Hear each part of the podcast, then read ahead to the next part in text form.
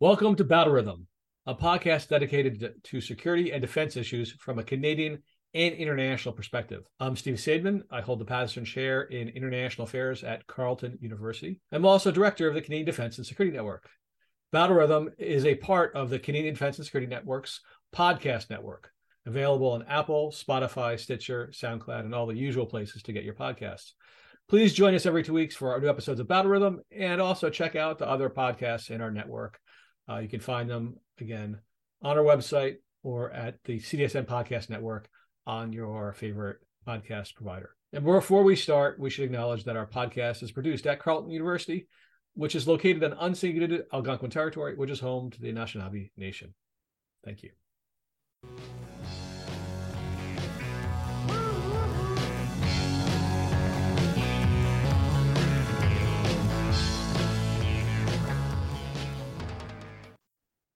Usually we have an episode of Battle Rhythm drop uh, on every other Wednesday, but we're going to be busy with our Summer Institute. So instead, we are introducing our new podcast, the CDSN Podcast Network, The Field Report, which is based on the experiences of the NATO Field School. It's a group of professors and students based at Simon Fraser University, but students come from all over the place who go to Europe to go to a variety of NATO headquarters and into the field to understand what NATO is and what it's doing. And I can't think of a better time for us to be thinking more about NATO, given the threats going on in uh, the East and what's going on in Ukraine. And so Hannah Christensen, Hailey Lothamer, Lauren Mannix, and Solomon Rogers will be producing this. The first episode, they interview JC Boucher, who's a professor at Calgary. I think this is a terrific opportunity to learn more about NATO and for these uh, students and other folks to share their experiences and the lessons they've learned from wandering around Europe. So enjoy the field report. This is the first of many episodes for this podcast. Thank you very much. Hello and welcome to the Field Report, brought to you by the students and staff of the NATO Field School at Simon Fraser University, an experiential learning program in security, defense, and diplomacy. In the NATO Field School, we bring students to learn about current events, issues, and decision making directly from experts and practitioners in the field and in this podcast, we hope to do the same for you. Each episode, you'll hear from students, faculty, and guest speakers on what we've been able to learn about security and defense in the field. My name is Hannah Christensen. I'm the program coordinator of the NATO Field School, and I'll be your host for today's episode.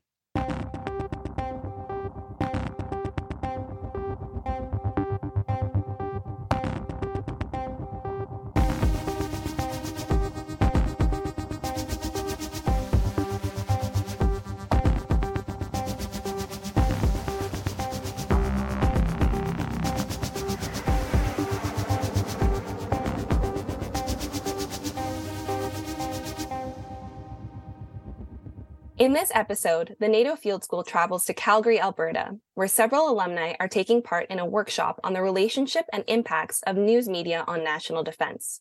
This workshop was hosted by the Canadian Defense and Security Network and the University of Calgary School of Public Policy and supported by the Department of National Defense Minds Initiative. In this workshop, participants gathered to discuss questions surrounding the relationship between news media and national defense in Canada. What impacts does the news media they consume have on Canadians' perception of national defense? What impacts could that news have on the national defense itself? To unpack all of this today, I'm joined by NATO Field School alumni Hailey Lothamer, Lauren Mannix, and Solomon Rogers. Welcome to the Field Report. Thank you all so much for joining me. I wanted to start in with Solomon. Before this workshop, we were asked a little bit to reflect and go through some of the, the recent stories that we might have seen in the media about Canadian security and defense topics. So we'll start with you. What did you find looking into this issue?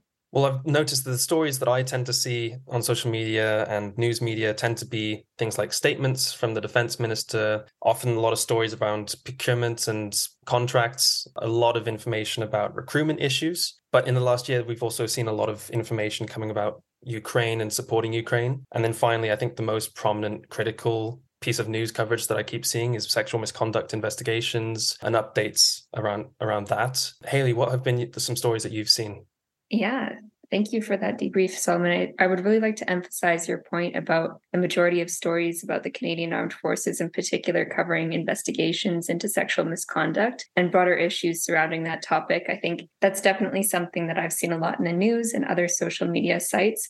And I would also like to emphasize the more recent news stories covering NATO and Finland's accession to NATO and the role that Canada has played in supporting Ukraine and otherwise in the Defense Alliance more broadly. And how about for you, Lauren? Mm-hmm. Yeah, certainly the sexual misconduct has been top of mind for the last couple of years regarding the military. I find I also, there's a lot of articles I come across talking about our equipment being quite a bit older than it sh- like probably should be, and also concerns from allies about our capabilities in general. Yeah, I think all those pieces cover definitely the the negative trends I would say we've seen for the last little while. Lauren, you mentioned that the sexual misconduct allegations, this most recent batch started in 2021, that we really saw a splash of these across news media. And I think that most people would argue that this has sort of been the negative cycle we've been in since then. There hasn't been a lot of positive stories about, you know, implementing meaningful change on this. I would say a similar sort of negative downward cycle on pe- what people would say about procurement issues and recruitment. And even on some of those more positive stories, I would say for Canadians, the positive stories about our armed forces tend to come through their responses on uh, natural disasters. And usually what I see in the media on this from the armed forces and defense side is emphasizing that this should not be the primary goal or um, use of our armed forces. So even those positive stories end up having a little bit of a negative tint on them as well. Perfect. So switching gears a little bit now, I'm wondering if you all can tell me a little bit about going into this workshop. You obviously had an interest in this area. I'm wondering, maybe we can start with you, Lauren. What were you hoping to learn from this experience? Or did you have any key questions you wanted answered through this workshop? Yeah, I think my burning question was really the difference between social media platforms and traditional media outlets because they have very different business models and very different types of people interact with those sort of different stakeholder groups. So I was curious what that would turn out like on topics of national defense and military and things like that. Perfect. And Hailey, some uh, some similar topics for you, or were you going in a different area? Yeah, I think definitely what Lauren touched on about the differences between traditional media and social media was also a burning question that I really wanted to dive into during this workshop. But I think I was also a little bit more interested in learning about why the Canadian public has engaged less with media in this respect, about why defense does not seem to be a prominent topic in the media, and whether it was because of the media's desire, the government's desire, the public's lack of interest in this topic, I was really hoping to learn a little bit more about that subject area. Perfect. And for you, Solomon, I know in the past we've talked about some issues with cyber and dis- misinformation. Was that your main focus going into this as well? Yeah, I was really curious to see whether misinformation and disinformation was going to be a topic that would be discussed and whether we would have some strategic communications or cyber solutions to improve I guess, Canadian resilience and societal resilience in terms of how we view our armed forces. And I was interested to see how voters also see our armed forces and how public opinion is shaped by the information that we get from news media. Yeah, absolutely. And I think those large form surveys about public opinion um, in these areas, that's something I was excited about, and particularly of our host, our lead organizer for this workshop, uh, Jean Christophe Boucher. This is really his key area uh, of research, or one of the, the areas he does a lot of research in. And I'm excited that uh, in our next section, we'll be able to talk to him a little bit more about this and how he felt the workshop went. Okay, so now we are delighted to be joined by our guest speaker, JC Boucher. JC is a professor at the School of Public Policy and the Department of Political Science at the University of Calgary, and he is an expert on international relations in the areas of foreign policy and international security. Currently, JC holds research grants from Canada's Department of National Defense and the Social Sciences and Humanities Research Council of Canada to study information operations and civil military relations. Central to his research is the use of applied machine learning and empirical evidence to better understand the relationships between digital media, society, and defense policy. So thank you very much for joining us, JC, and welcome to the podcast. Thank you. Awesome. Thank you so much, Lauren, for that introduction. And thank you, JC, for being here today. The first question we have for you is Why is the topic of media and defense important to Canadians? That's a good question. So, surprisingly, there's actually not a lot of work done on media and national defense. I mean, writ large, there's not a lot of work on civil military relations in Canada, which is very surprising because in other countries, especially in the US, but in the UK and France, there's a there's a deep and rich literature on the relationship between society and national defense or armed forces. And I think this is an interesting and fundamental principle of democracies, right? We in democracies we have essentially an armed forces who has somewhat you know the the monopoly of violence in our society. And and the relationship between the society the population and the armed forces is always one that is you know extra tense and and conflictual and, and, very important to how we run our societies right? In some ways you know these institutions have the capacity to you know amass and create their own policies. They can take these things and really kind of create a society and control society. And we've seen this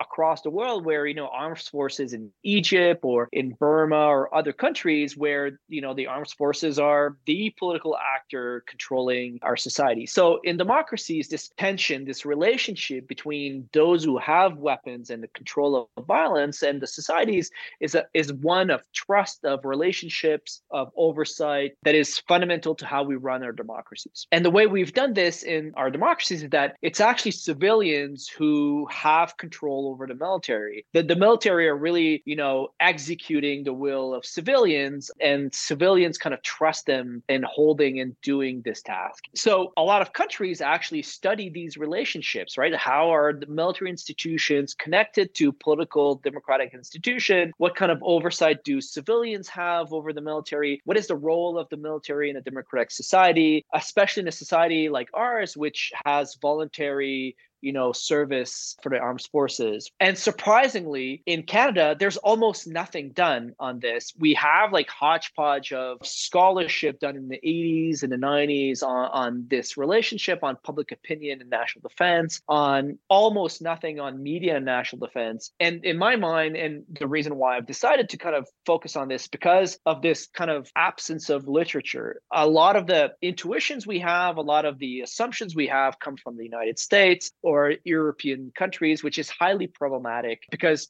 Canadian society is very different from, you know, the American society. Our relationship with the military is very different. We have a multinational country with francophones, First Nations, Métis, and Innu that have really different kind of relationship military institutions. And so all of this speaks to really focusing on this. So in the grand scheme of things, it has like a, like a very basic importance with how we run our democracy and how we handle the relationship with military institutions. And also from an academic perspective, there's almost nothing done, which is great, which means that you can do everything you want, but also means that you have to create your own data you have to kind of create your own group of, of scholars and that becomes a challenge and something interesting uh, to do. Thank you very much for that answer. That was really insightful and it's definitely a little bit alarming to see that there's not too much done on civil military relations in canada. So now we'll transition a bit to talking about the workshop. So what were the big takeaways for you? What stood out from our workshop on media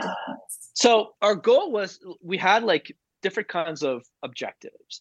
The first one is really create an environment where scholars, emerging scholars, and people from the government could come together and talk about these issues. And we don't really have often these kinds of forums, especially in academia. We have tendency to kind of stay in our ivory towers a lot of the work we do doesn't translate well often in the you know the practitioners world and vice versa sometimes like academics feel that the practitioners are very kind of closed-minded and have a have a very narrow view of how to do their work. So creating a space for that was like fundamental. I wanted to kind of bring everyone together and bring forward. And I think in terms of takeaway, I think it worked well. I was very surprised with how stakeholders from national defense really were kind of interested in the topic, engaged with us, both in terms of explaining their work, but also kind of listening to kind of the concerns we have and how we deal with issues. And I felt as I moved away from the workshop, I felt that I had a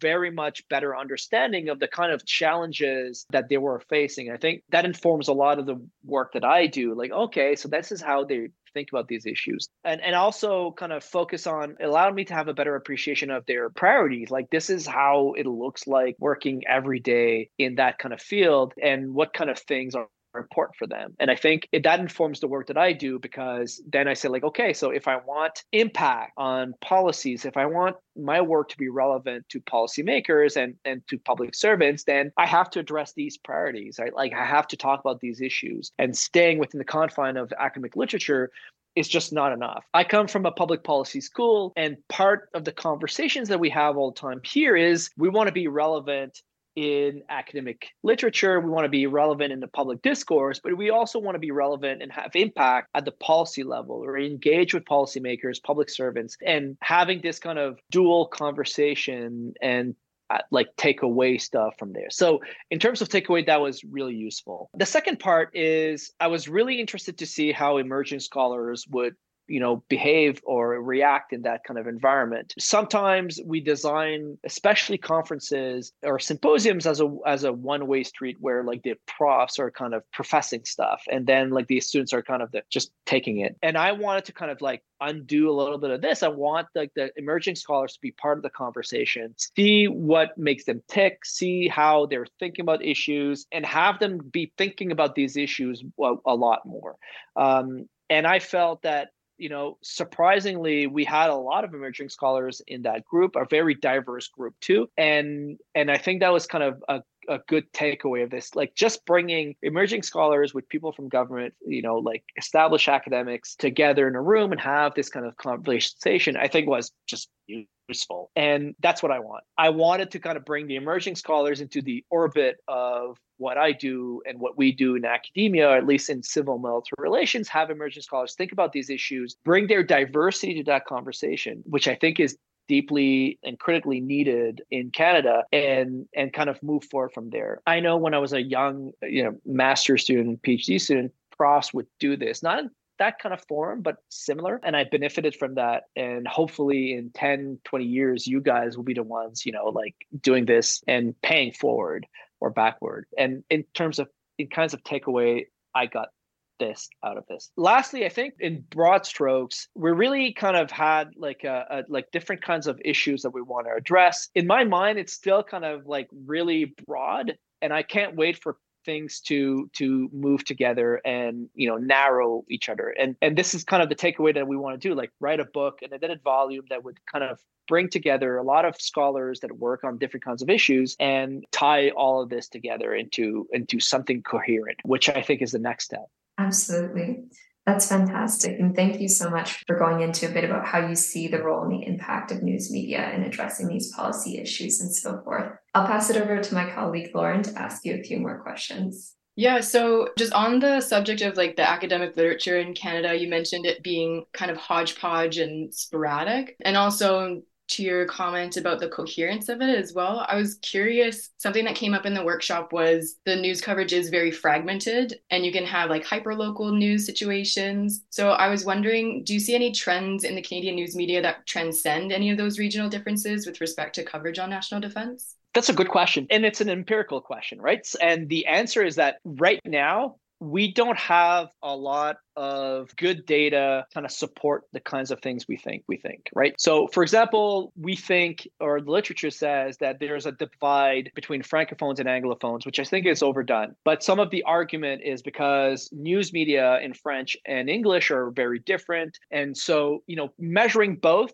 is useful. This is hardly done. Like I read papers all the time where people say like I've done a review of Canadian literature just in English and you're like that's like 28% of the population you just like kind of ditched out. So this kind of like deep dive into anglophone, francophone literature is very important kind of compare both. We have a lot of assumptions and intuitions about, you know, different kinds of things, but I think we need to empirically validate this in a, in a systematic fashion. The second part is what I haven't seen yet is, is a, a deep and rich conversation about partisanship, media coverage, and national defense, where, you know, in our media landscape, we have, at least at the national level, you know, some media outlets that are, you know, leaning the right, some are leaning left. Do they cover national defense differently? Some people say that there's a d- deep consensus on national defense in Canada. Some say there isn't, that the conservatives are more like pro military, whereas liberals and NDP are less so. I don't think we have a lot of data on that either. We have like, you know, intuitions and and, and hypotheses, but none of this is verified in, in a systematic fashion. That deeply upsets me because when you go to the US, for example, there's like a media coverage, like there's academic literature on media polarization and all of this is very good. We don't have that in Canada. And then there's like the regional divide, right? Like the assumption that, you know, we have regionally centered media coverage. And that's kind of interesting. So Canada's media landscape is kind of a multi-layered Franco-Anglo kind of split. And then you have national versus regional. And then we have like this kind of divide. And measuring all of those hasn't been done in a systematic fashion. And I think we have to do this. So the good news is that all of this is to be done. The bad news is that you know much of what I teach when I teach things on media and national defense, it's pretty much assumptions, not based on empirical data. So that's one of the things that we want to do and focus on that. And we haven't even talked about like the fragmented landscape of like alternative media, online media that are jumping in on media, on national defense issues. Like we're just talking mainstream media. So I feel all the time that we're like like starting from scratch and building data set. And I think where we are in the literature right now is just like building the empirical, you know, environment that will allow us to kind of ask deeper questions and and we're just measuring basic assumptions like is there a divide between franco and anglo is there a divide between you know left leaning and right leaning uh, newspaper? Is there a difference between online media and, and newspaper? Like none of this is done. We just have to build it from scratch. Yeah um i suppose my next question kind of flows from that but seeing as there isn't like you said that sort of robust body of empirical evidence i'm not sure I suppose it will be, I'll just be speaking to your intuition, but with respect to like the divide of media and things like that, and is it partisan, is it not? I was curious, do you think despite all of those factors and variables, do you think Canadians are still being meaningfully informed on, we are still looking at a lot of like big issues coming out in the news media, and do you think like on par it levels out or? All right, so it's a, it's a soapbox of mine.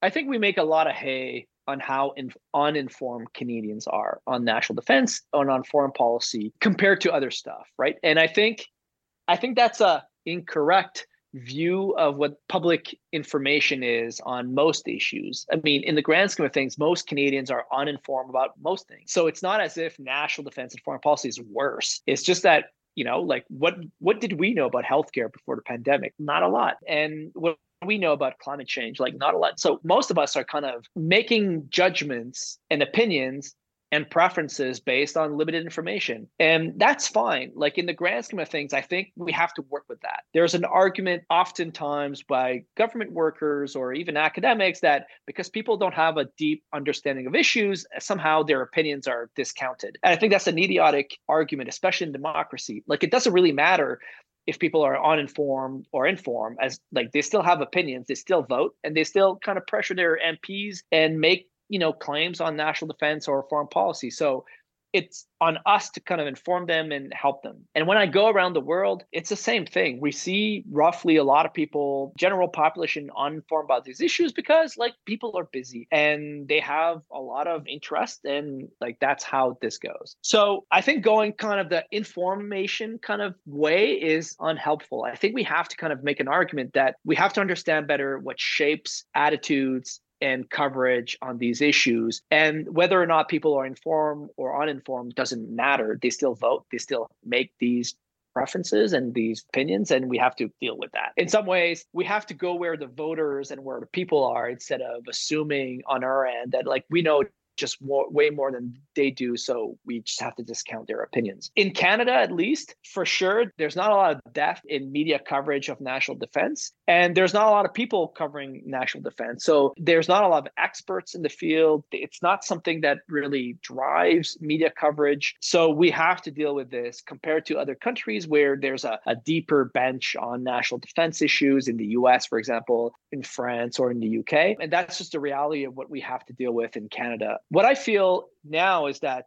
national defense is becoming more and more important, especially with rising tensions with China, with Russia, with the decline of the United States. When we do like experiments and when we kind of measure this, we see that that makes an impact on how people think about defense issues, uh, defense spending issues. So it does have an impact. And I have a kind of a boiling frog attitude to people like public opinion. Most people are unaware of most things. And as the temperature of like the pot goes up, then they get more aware of it, right? So so people get more and more aware of national defense issues without them actually knowing that they are, right? Nobody knew a lot of things on Russia 10 years ago, but now like we do a lot more, right? We didn't know a lot about, you know, how Russia spreads disinformation and uses far right and far left group in Canada to promote like Russian narratives. Now we know a lot of this. So people have a kind of instrumentalization view of information. When they don't need the information, they're not informed. And the more they need the information, the more they're getting informed. My sense is now Canadians are better informed than 10 years ago. Is it because we're doing a better job? No, it's because the environment is rising, like the temperature of the environment is raising so far, and like people are getting warmer without them actually knowing that they're getting warmer. So so I think it's getting better. And I think the conversations we have in Canada are getting somewhat elevated, uh, a little bit more structured, a lot more nuanced and realist than what we had like 10 years ago. And it makes sense. 10 years ago, we didn't think about like Russia or China as being like you know major problems but now we do. So we're we're adapting to the information that we're getting right now and I think that's a good thing. Yeah I think that's a good point actually. Just the idea that you know you only have so much bandwidth in your daily lives. So there are so many more questions I could ask to unpack all of that but I will turn it back to Hailey yeah, thank you so much for your time today, JC. It's been an absolute pleasure to hear all of your takeaways from the workshops and just your additional insights into the current media landscape on national defense. So Thank you for joining us. Thank you so much. So now that we've heard from JC on some of his thoughts on the workshop, I'd love to hear some of yours. So, Solomon, why don't you start us off? What uh, really stood out to you in the workshop? What stood out to me was the caliber of individuals who were there. So, it was a fantastic mix of scholars and students, government professionals, military professionals, and even some marketing consultants and people from the private sector. And I was just surprised at how much interest there was across all sectors for the topic of how media and defense interact in our society. So, it stood out to me you know how well organized the whole uh, workshop was. And it was a great guest list and i was grateful to be a part of it. One of my main takeaways from the workshop was that the role of uh, the relationship between media and defense is largely but unevenly reciprocal and that's unique in canada. I think basically the canadian armed forces decisions and stories determine what is available for the media to report on but then the media reporting in turn may also have an impact on the decision making direction of defense. So all the nuances in between and that's what the research i think was really trying to understand you know in what way does media influence political decisions in canada at all and how does the population and voters respond does it even impact them at all? So I think it requires a lot more research on the subtopics of media and defense separately, but also how is it specific to the Canadian societal experience? Yeah, for sure. I, I'd really like to emphasize your earlier point, Solomon, about just the variety of people and professionals that were present at the workshop. I think this was something that JC brought up during our interview as well, that it was just fantastic to have this mix of people in a single room and the open mindedness and candor that they brought to our conversations was really insightful. I'd also like to highlight your point about this kind of two way street between the media and government. I think that's a really interesting point, and it is kind of interesting to consider how there's a lot of overall ambiguity ambiguity in this relationship still, although it's a little bit evident um, that there is like a two-way street between both of them. So I think one thing that was really surprising for me from the workshop was the relationship and thinking about diaspora populations in Canada and perhaps how the media they consume from their home countries outside of Canada can influence their perceptions of Canadian defense and security. That was a main takeaway for me and something that I found fairly surprising. Yeah, I think the diversity of the stakeholders represented at the workshop was the big takeaway for me and also a really positive experience because those aren't typically individuals that I would come into contact with in my daily life. And so I think one of the things that I either wasn't expecting or wasn't even thinking about was it seems we talk about sort of the divides and division in Canadian society based on whatever your circumstances are, whether you're, you know, civilian or whether you are involved in the Department of Defense but what became clear throughout the workshop was it's less of a divide and more so just a difference of perspectives not to gloss over any sort of difficulties or anything like that but just in the sense that there was a lot more of a sense of like okay these are the particular issues that we're dealing with on this side and these are the opinions or the difficulties that we're dealing with on this side and sort of seeing that there is sort of there's a more coherent and sort of common goal than we think. It's just a matter of how do we approach it. Yeah absolutely. I think haley was mentioning earlier a little bit the diaspora media. Um, and that was something I hadn't really thought too much about before going into the workshop. But of course, we were talking when we are talking about public opinion as well. Sometimes that's divided regionally, and diaspora media, especially when there's just you know one option perhaps available in a language, can be something that's quite cross-cutting in that sense. So I was wondering on the sort of linguistic divides, was that something that came up a bit in your interview as well? Yeah, for sure. So JC you mentioned that in the academic literature, there certainly is a, like a very prevalent divide. The example that he gave was when you know there's a literature review of Canadian defense or foreign policy or something like that. Typically, it is in one language or the other, and so that's something that is certainly a challenge in terms of well, if we're trying to have like one coherent narrative or a unifying understanding, that does pose a bit of a stumbling block. But then I suppose that's reflected in the media too. I mean, it's if you're like English speaking only, then you're not necessarily going to be tuning into francophone media and vice versa. That is prevalent for sure, but I think that despite all of those barriers, there doesn't seem to be that much reflected in terms of opinion or support of defense in the sense that there still is across the board generally speaking support of the Canadian De- Department of Defense, which was really nice to hear and surprising. Yeah, I'd also share your surprise in this respect, Lauren. I thought it was a really interesting point for me from the interview with JC about how there seems to be, you know, contrary to expectation, a lack of division between Anglophone and Francophone media on this matter. But I think he still highlighted that there needs to be more of an overarching narrative about Canadian security and defense, which is based on shared positive qualities that's also simultaneously adaptable enough to you know counter these sort of like social media and other international news influences within the canadian context. And this actually reminds me of something that uh, someone at my working group mentioned the workshop is that there's sort of a duality of the role of media simultaneously as a mirror but also as a prism. So i think that's what you're talking about there with the prismatic effect of media dividing fact into all sorts of interpretations because Canada is a very diverse country with many regional, linguistic, cultural divides that make up the country. So, media in that way, with all of its different facets, it still could interpret the same thing, but just in many, many different ways. So, that's another takeaway for me, I suppose. Yeah, and just to actually throw a little bit of a curveball question at you, it's just something I thought of while while you guys were talking about this. Is um the the reflection Solomon mentioned that that metaphor that came up in our working group of the the mirror and prism roles of the media, and also since we were talking about all of the people that were present at this workshop, um, that's something that all of you emphasized, and I really had a great experience with as well but as we were going through it i realized that one one stakeholder that wasn't actually present and i think now that i think about it i can see the reason why was the media. Uh, maybe you know journalists uh, or, or folks in that in that actual space. And when we're talking about this sort of black box that we're trying to figure out in the role of the media towards national defense so the the, the military and government officials that we spoke to obviously they're able to bring in some of that perspective from their interactions and their relationship and the scholars that were there as well. But i'm wondering how you think that might have made the conversations we had different there or like solomon mentioned the the metaphor we used what questions we might have actually had for the media in this conversation well, it'd be interesting to see who do you invite then? If you're inviting the media, everyone has access. Well, beneficially, actually, in this case, yeah. there's uh, only a few defense journalists in Canada, so the guest list wouldn't actually, I don't think, extend too long. And and I'm sure there might have been extenuating reasons why they weren't able to join. I I know JC knows them, so that isn't really the the question there. But I suppose I'm wondering yeah if you if you were to ask sort of that key question leaving this uh, in this relationship to someone working in the media trying to figure out their balance and their role in national defense what what what kind of question would you have for that person? I'd wonder about business incentives and how much of an impact that takes into account when deciding which stories to write and publish versus which ones don't get enough attention. How you choose to in in quotations positive versus negative media towards the government how do they balance that with their own personal journalism and their own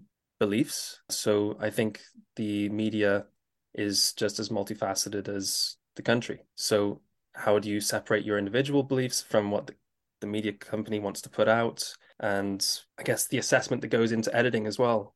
You know there's a lot of things that are probably left out from the conversation but you know you have to kind of put everything into a smaller article or maybe a smaller news blurb you have like two minutes of people's attention so those would be the questions i'd ask can I just ask a point of clarification, Hannah? When you're talking about there's only a couple um, military or media individuals in Canada, are they employed by the Department of Defense, you mean? Or no, sorry, just because we don't really have that much of a defense focus in the media in Canada. There's only a few journalists, you know, specifically in Ottawa as well, that really have defense is their beat. So that as opposed to sort of the the generalists who might who might come in and cover a breaking news story or something um, similar to that. You know cbc ha- has one or two global ha- has a couple but the list of people who really focus in on on defense issues is pretty slim. So you can see how from a, a general media standpoint i would probably wonder you know how they make those calculations to to decide that because i think having the the folks who who understand this space really well as journalists is much more beneficial than you know having someone jump in on a particular story here and there.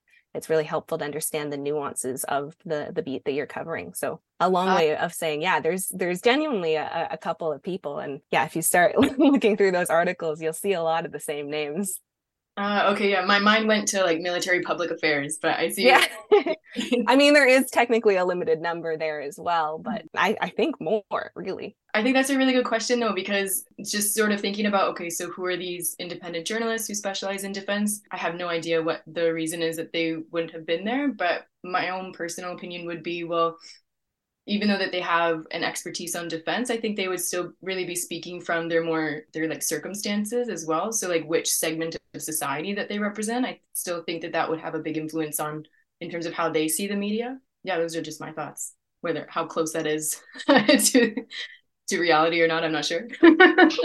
Yeah i think you both bring up good points about like biases and kind of assumptions that the media would make. And i think on that thread, my question for the media reporters in this instance would be if they make any conscious efforts to kind of step outside American and European assumptions about defense.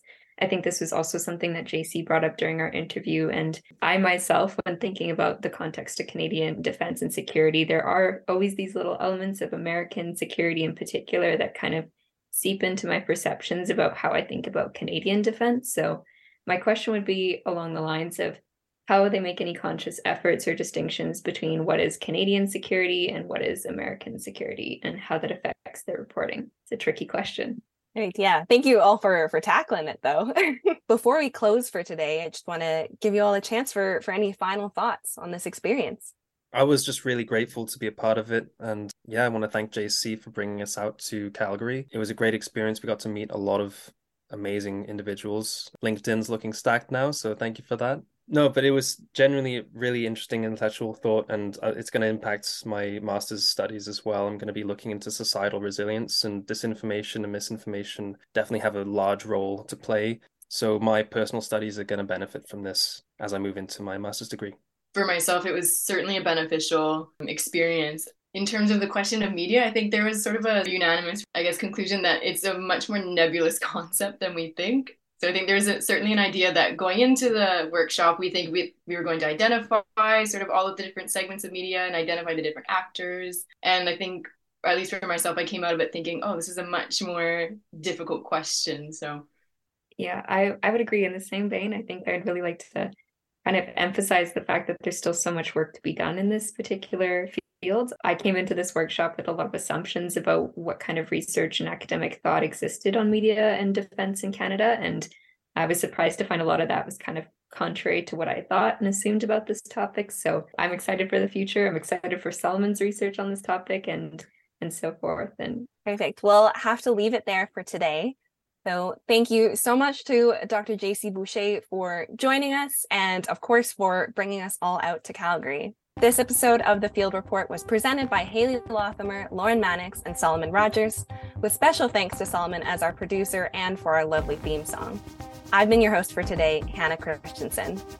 The Field Report is part of the CDSN Podcast Network, which features other excellent podcasts like Battle Rhythm, Conseil de Sécurité, and Securityscape. On behalf of the NATO Field School, thank you for listening, and we'll see you here next time.